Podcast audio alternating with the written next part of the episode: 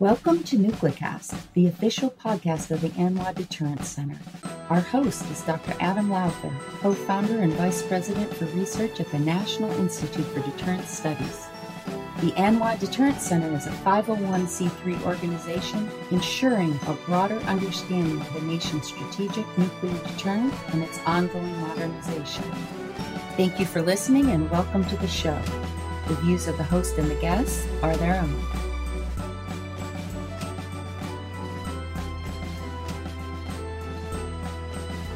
Welcome back to another great episode of NucleCast. Of course, I'm your host, Adam Lowther, and today we have a fantastic guest. Dr. Raji Rajagopalan is the director of the Center for Se- Security, Strategy, and Technology at the Observer Research Foundation in New Delhi. Now, I have to tell you, Raji and I have been friends for probably going on 15 years now and she is truly one of the most thoughtful voices on national security issues and has you know she's traveled the world she has you know global reach and you know she's truly one of the bright minds out there that thinks very very thoughtfully about not only India her native country but the United States and the other nations that are in this, you know, uh, try if you want to call it tripolar competition, and then sort of India's unique role in it. So, with that, Raji, thanks for coming on Nuclecast. Thank you so much, Adam. Thank you for your very kind introduction. So today we were going to talk about we we don't we have yet you know we've had 110 shows or so now and we've never once really talked about India.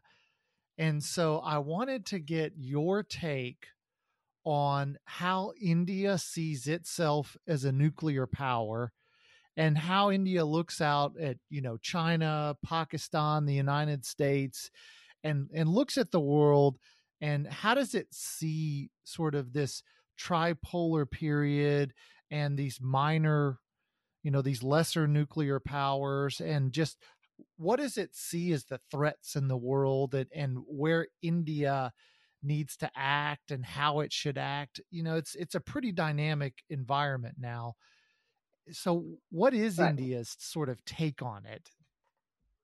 Uh, first of all, it's a great um, sort of a discussion, and thank you so much for uh, getting a conversation on India and its perspective uh, out to the broader strategic community in the US and uh, around the world. Um, so, when you look at India, India has had a sort of an uneasy um, sort of a history with the uh, nuclear non-proliferation order, the NPT, um, as well as the the way things panned out even over the last few uh, decades, in a sense. So when you look at it, I think India took very active part in framing the nuclear non-proliferation treaty, the NPT, which came about. But the manner in which it came out, uh, India finally decided that it was not going to be part of it. So it starts with a sort of a very uneasy relationship from the early on in that sense.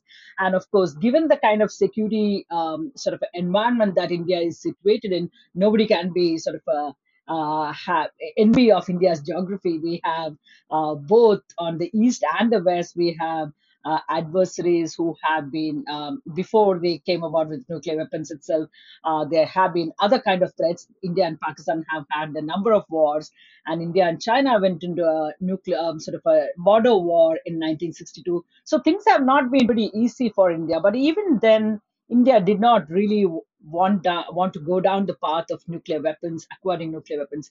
In 1964, when in China conducted the uh, first nuclear test, uh, India looked out for nuclear security guarantees from other countries, including uh, UK, US, and other countries, in, uh, and the Soviet Union. But India did not get that, and even then, India did not want to go down the path of uh, conducting nuclear uh, tests and developing its own nuclear weapons program. But India did sort of demonstrate its technological capabilities uh, through what it called the uh, peaceful nuclear explosion in 1974. But even after that, India was not entirely clear that it wanted to go down that path and therefore um, sort of had put a pause many a time. There were Uh, sometimes some governments had st- sort of restarted the Indian nuclear weapons program, but again, it was halted several times.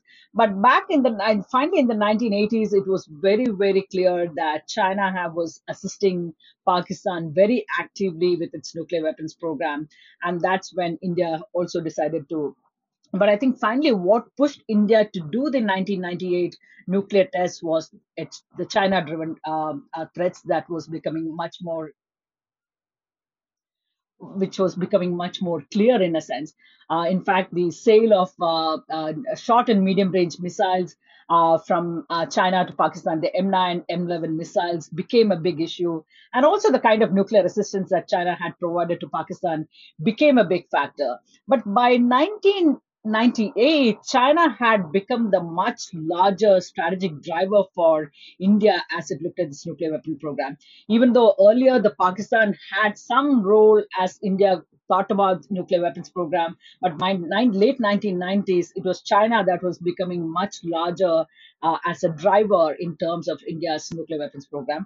And of course, uh, there was a letter that was leaked out to one of the US media uh, newspapers uh, from uh, Prime Minister Atal Bihari Vajpayee, which categorically talked about China as the driver for India's nuclear weapons program.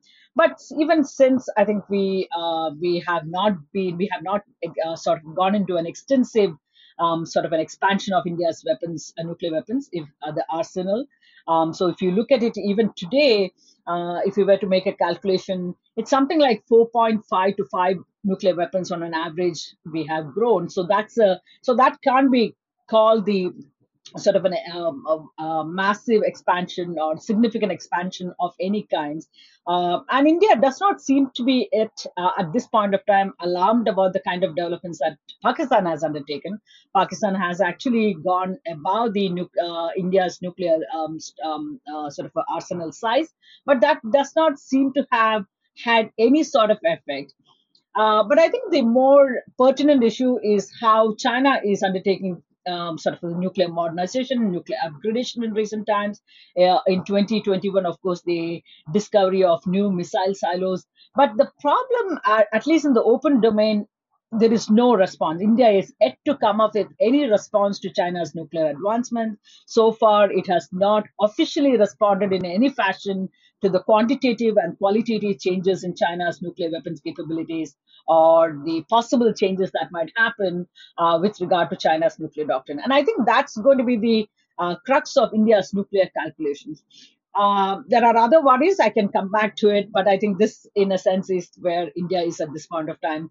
China remains the uh, critical uh, threat, critical challenge when India looks at the uh, Asian strategic scenario.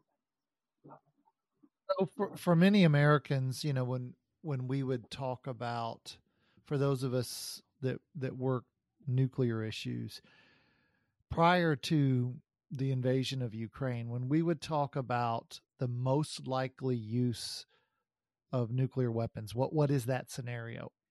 A lot of times, folks would say, "Well, the most likely use is probably a, a conflict between India and Pakistan."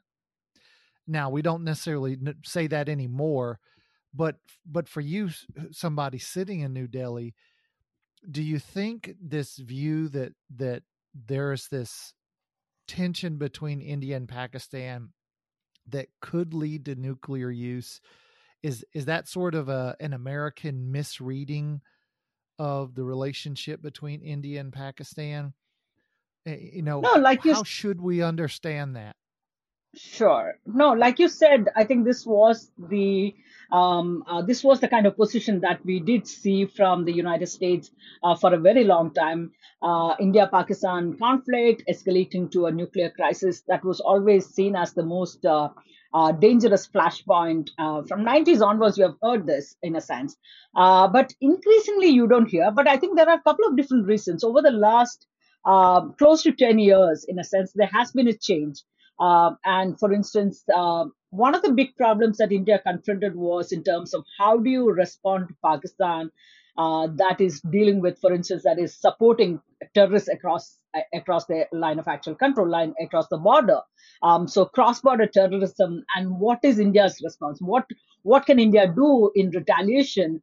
And at any point of time over the last several years, several decades in a sense, Pakistan, ever since it has gone nuclear in 1998, it has any crisis, and Pakistani ministers would talk about the use of nuclear weapons as the first uh, first point in a sense, first response.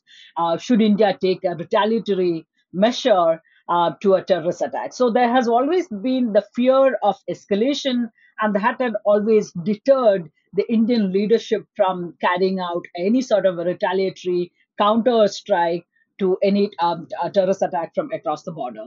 That changed with the prime uh, with the Modi government in office. So since 20 uh, for, uh, to, so 2014 onwards, there has been a change in that. Uh, we have had a number of terrorist attacks even then, 2014, uh, 2016, the Uri attack across the border, that was a major one. And India did carry out um, sort of a, um, a response strike, a counter strike against Pakistani uh, terrorist um, outlets and so on and so forth.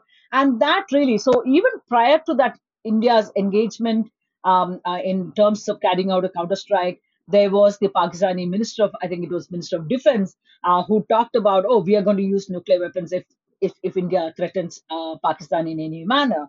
But following the India's counterstrike um, operation, um, uh, that particular rhetoric you did not hear anymore from Pakistan, and you have not really heard that. So you really call the bluff, and that's that was the end of that. So in a sense, since then the number of terrorist attacks have, attacks have come down because Pakistan is also mindful of the fact that here is a new leadership that has come into uh, office and that has a slightly different way of responding to terrorist attacks and so on and so forth. So um, that has uh, so Pakistan's bluff has was called out, and that there has been a change. But to me today, uh, so it's always very true that everybody, uh, whenever there is a India-Pakistan crisis, we always talk about the potential use of nuclear weapons. There has always been the fear, but nobody really talked about in that uh, in that sense about uh, India and China. India, China, again, there have been uh, multiple border crises, but we have not really uh, talked about. Nobody really talks about the uh, two countries, um, the potential of their them to use a nuclear weapon. Um, in both India and China are seen as much more responsible. There are they are responsible stakeholders, and the political leadership in both countries are mature enough um, to not loosely talk about uh, nuclear weapons and so, so on and so forth. And I think India does believe that China will not again use nuclear weapons. China is expected to believe, uh, behave as a responsible stakeholder and not engage in even talk about you know tactical nuclear weapons or any other weapons and so, so on and so forth. Um, so there is that stability by and large in the India China context, which is missing in the India Pakistan context. But I think things are changing even on the India China front, though. Uh, I think one has to take note of, note of that. Uh, the kind of predictability that existed on the India China uh, border front, that's beginning to kind of, in a sense, diminish. The, over the last three years, both India and China are engaged in a military conflict. There is an active live conflict on the border uh, since the Galwan conflict in 2020 summer. Um, there have been, I think, 19 levels of military talks between the two countries.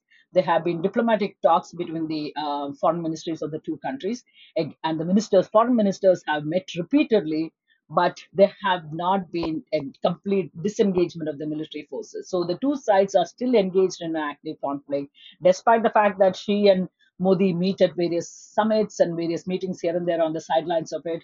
Uh, but the fact is that there is that that unpredictability factor that has come into because many after the Galwan conflict talked about as to why uh, why did China walk out of the many of the border agreements, defense agreements that were in place in order to maintain peace and tranquility on the on the border? What happened in 2020 that China walked out? China completely disregarded those agreements. And I think as China becomes more and more powerful, this is the kind of behavior that one needs to be prepared for. Uh, in fact, in 2017, there was another border crisis uh, in Doklam, which is a tri-junction between India, China, and Bhutan.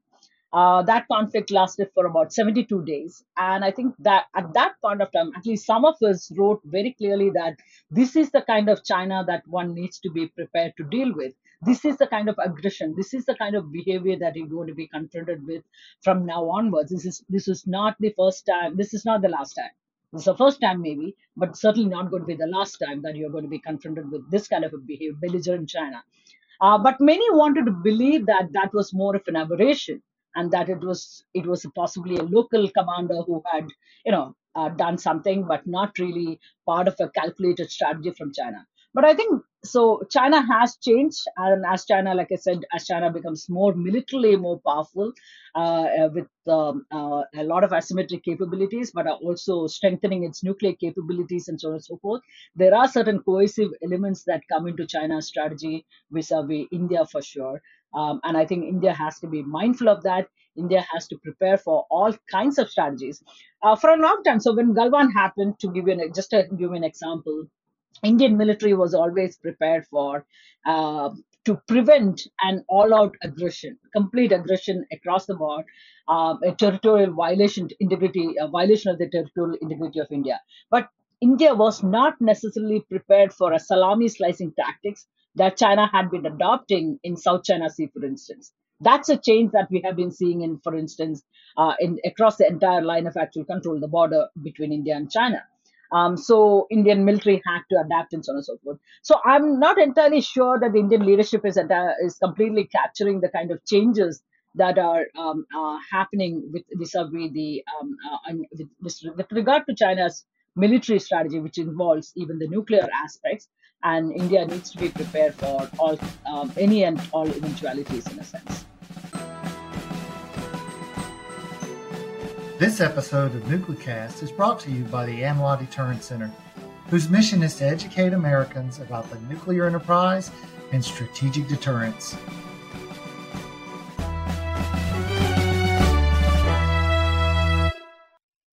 Let me ask you so, here in the U.S., we have, uh, I don't know if you've ever seen this, but there's a map.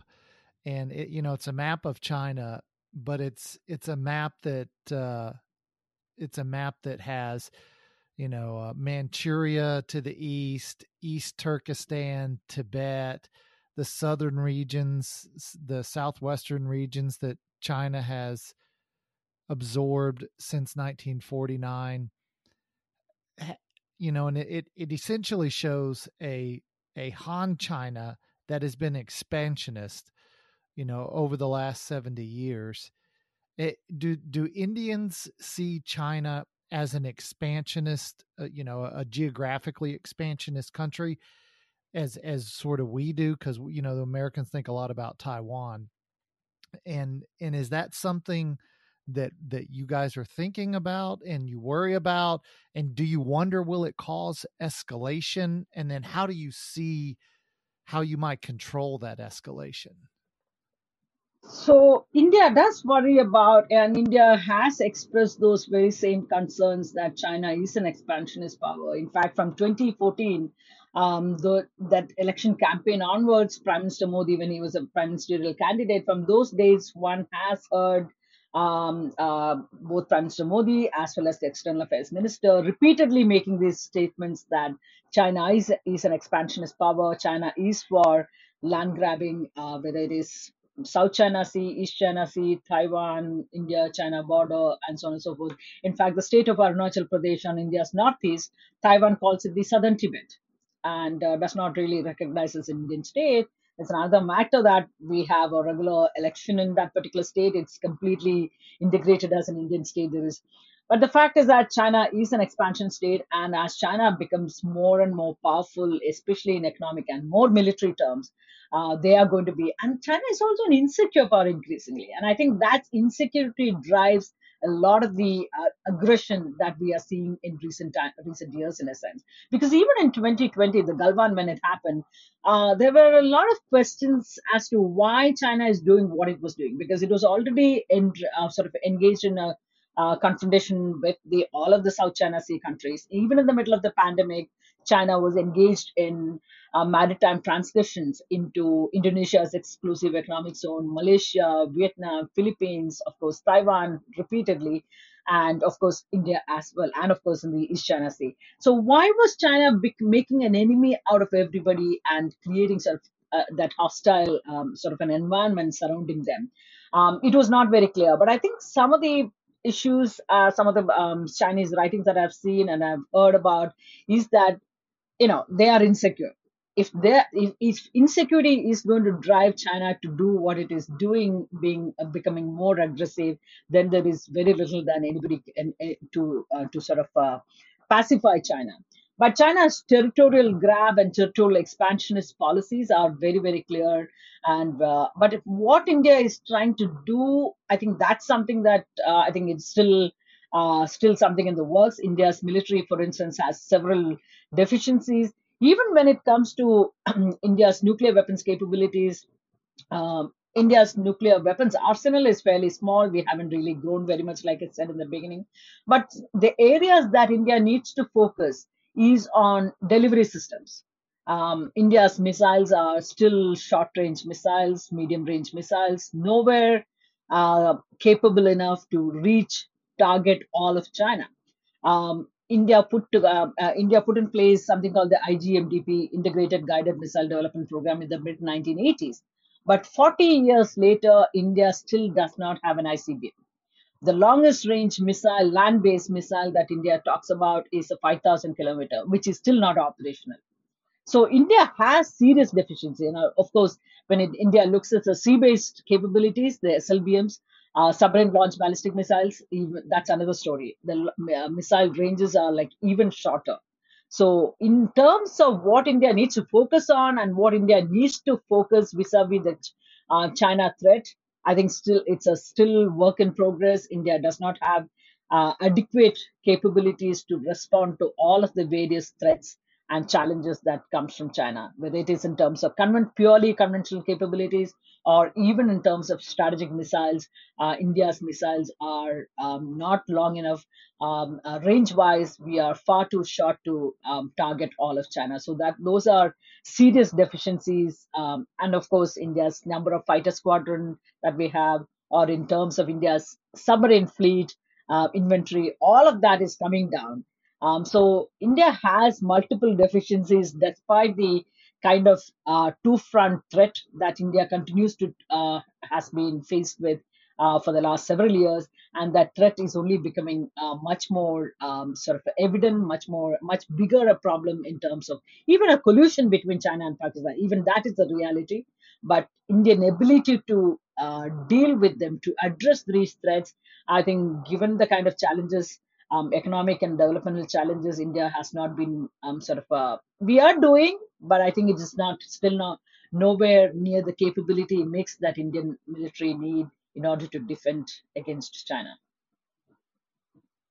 What's driving India's, I guess, failure to develop the kind of capabilities that can hold, you know, Beijing and Shanghai at risk and potentially demonstrate you know indian credibility and seriousness uh, to you know you know obviously in the hope of trying to make china more careful in its actions and and more conservative in its you know efforts to cause challenges you know in india's northeast. Is there what, what what exactly is driving that failure like you said to, to build an icbm or to build the kinds of capabilities that might cause hmm. china hmm. you know to pause yeah there are uh, multiple factors contributing to that but one of the i think the fundamental factors um, that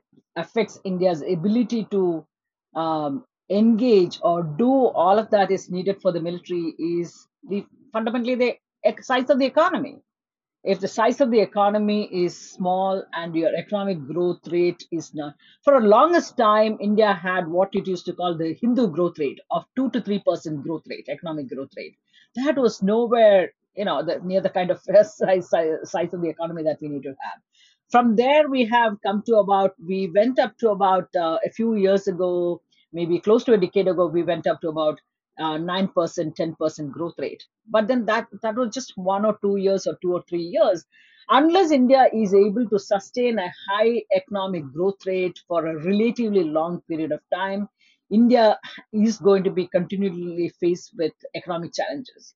Unless your economy is size, um, is significantly large, you will your ability to spend on military, or your ability to spend on your strategic capabilities, your ability to spend on the Sino-Indian border infrastructure, the strategic infrastructure that is required to get your troops to the border areas in a relatively equipped pace, all of that is going to be limited by your economic capacity. So, economic capacity has been one of the critical factors that has really uh, affected India's ability to kind of build up the uh, its modern a modern military in terms of its uh, modern capabilities, modern infrastructure, border infrastructure, which is extremely uh, critical in terms of the uh, especially on the India Sino-Indian border.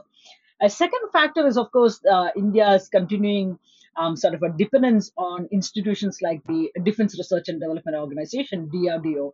DRDO has been pumped in with a lot of money with very little accountability. So anytime that they are going to, and even when you look at the DRDO, one of the areas that they have done well actually is in terms of missiles. But even within the missile area, when you look at it, the longest range that we have produced is 5,000 kilometer, and which is still not operational.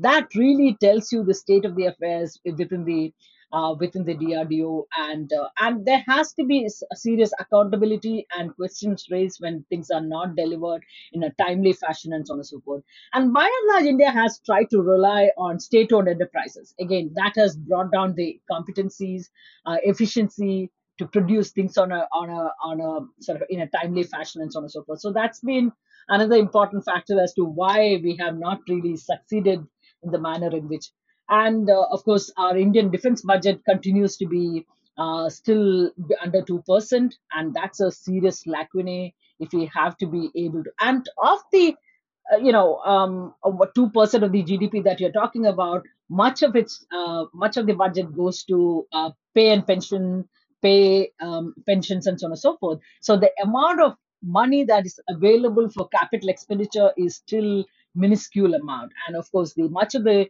within the three services, when you look at it, much of the money goes to the army, um, least of the money goes to the navy. So, in terms of our ability to develop these capabilities in a timely fashion, the amount of, and both, especially when it comes to the navy and of course uh, uh even um, air force, uh, the capability development takes a very long time. So, unless you are able to make the right investment today, your ability to produce capabilities uh, because these are uh, time consuming processes and so on and so forth. Unless you put in the money today, you're not going to be able to develop those capabilities that are so badly required for the um, uh, for the Air Force and the Navy. And um, so, given the again the budget constraints, uh, India has not been able to produce uh, the kind of capability mix that is required for the Indian military to deal with China problem. Now we're at that time in the show where I like to bring out Bob. Uh, I don't know if you, you've never met Bob, but he's my genie. And what I do is I bring out Bob, I rub my lamp, and Bob pops out. And then Bob gives all of my guests three wishes, but they have to be related to the to the conversation. So if if you Raji have three wishes, what would those three wishes be? I think one, my first and foremost would be for India to have clarity in terms of its diplomatic partnerships, military alliances, military partnerships that we want to build, develop. Uh, because I think one of my my big problems when I look at the Indian foreign policy or you know strategic policy is that India puts its foot in multiple camps.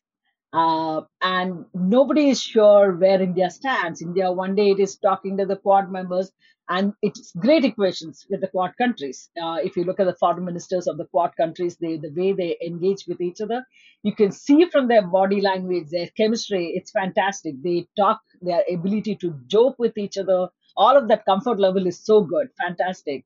But the very next day, India is talking to uh, BRICS uh, the third day, India is seen to be talking to the uh, RIC, the Russia India China Cooperation uh, grouping, or otherwise the SCO, the Shanghai Cooperation Organization. So there are, you know, India puts its foot in multiple camps. I, I, I, I'm entirely in agreement that there is a difference in the in the quality of engagement that India has with the Quad and those multilateral partnerships that have become uh, that have come about in the last few years and there's a significant difference when you look at the india's engagement with the brics or the sco and the ric and so on and so forth. There's a qualitative difference. The kind of engagement the strategic engagements that we have with the quad and other multilaterals in the indo-pacific is uh, far far superior far more advanced in terms of the kind of uh, quality of engagements, quality of conversations that we have, the seriousness of the issues that we discuss, all of that is very different.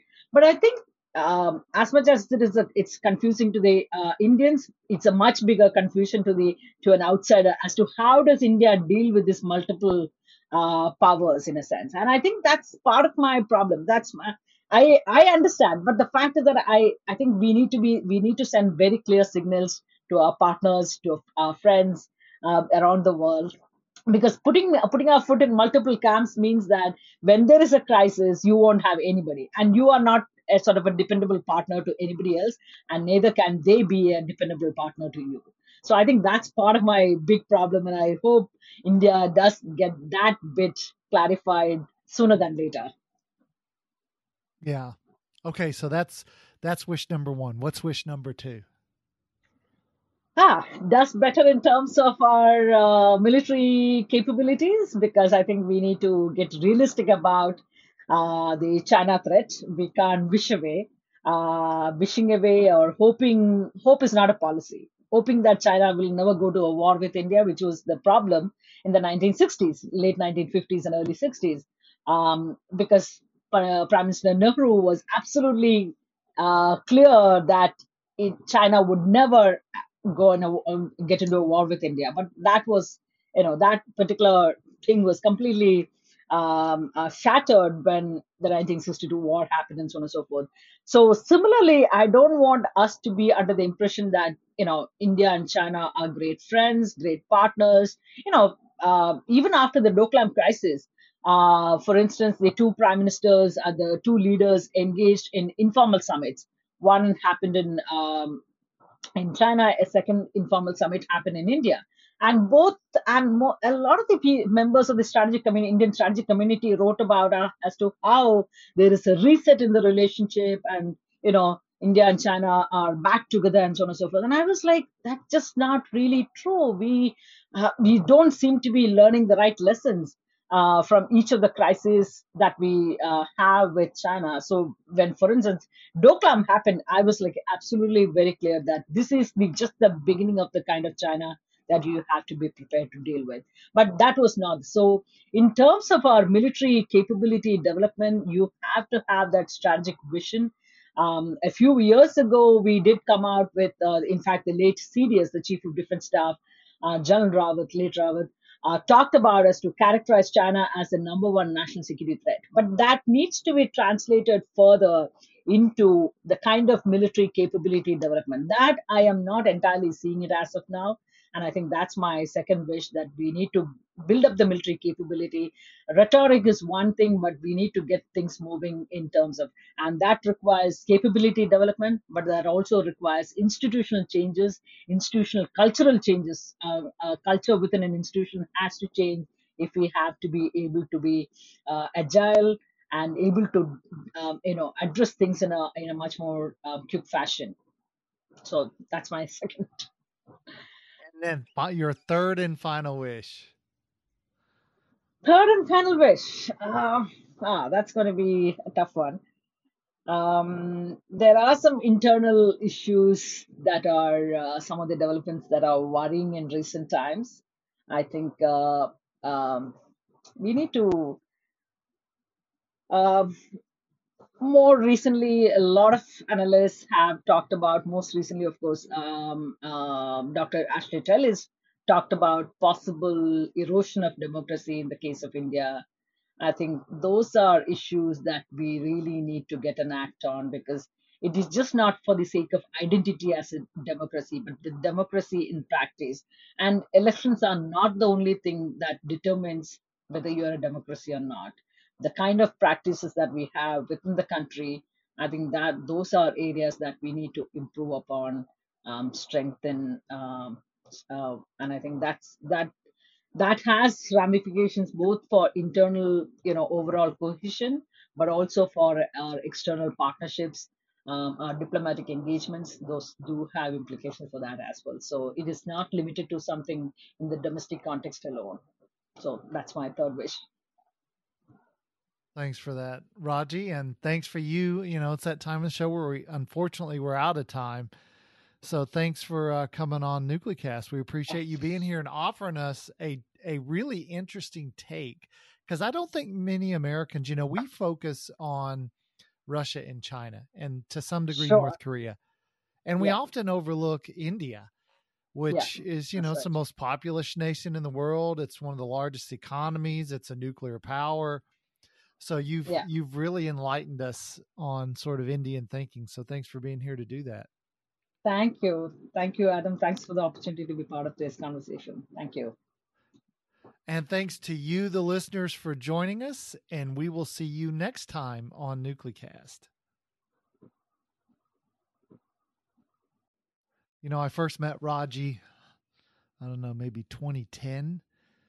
Uh, and I invited her to the U.S. to be on a you know a group that we were doing a Delphi study, and we were looking at Asia Pacific security issues, and then we've stayed in touch. And I've gone to India a few times, and we've met up in D.C. and just in interacting and working with Raji over the last almost 15 years, she has always struck me as one of the most thoughtful and insightful people thinking and talking about broader security issues and particularly in helping Americans like me understand how India sees the world and why does it do what it does? Because you know for many Americans you know because we, we have such a large Indian community in the US it's it's sort of hard for us not to think of India as a country that would naturally be aligned with the US when in reality India takes a very independent course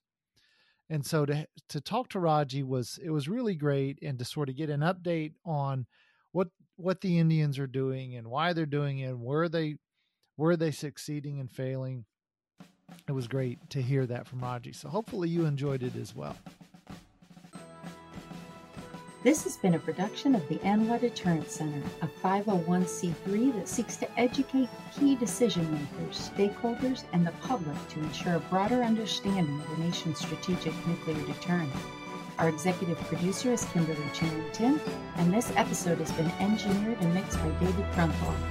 Help us grow our followers by sharing it and follow the show on LinkedIn, Facebook, and Twitter at Nuclecast.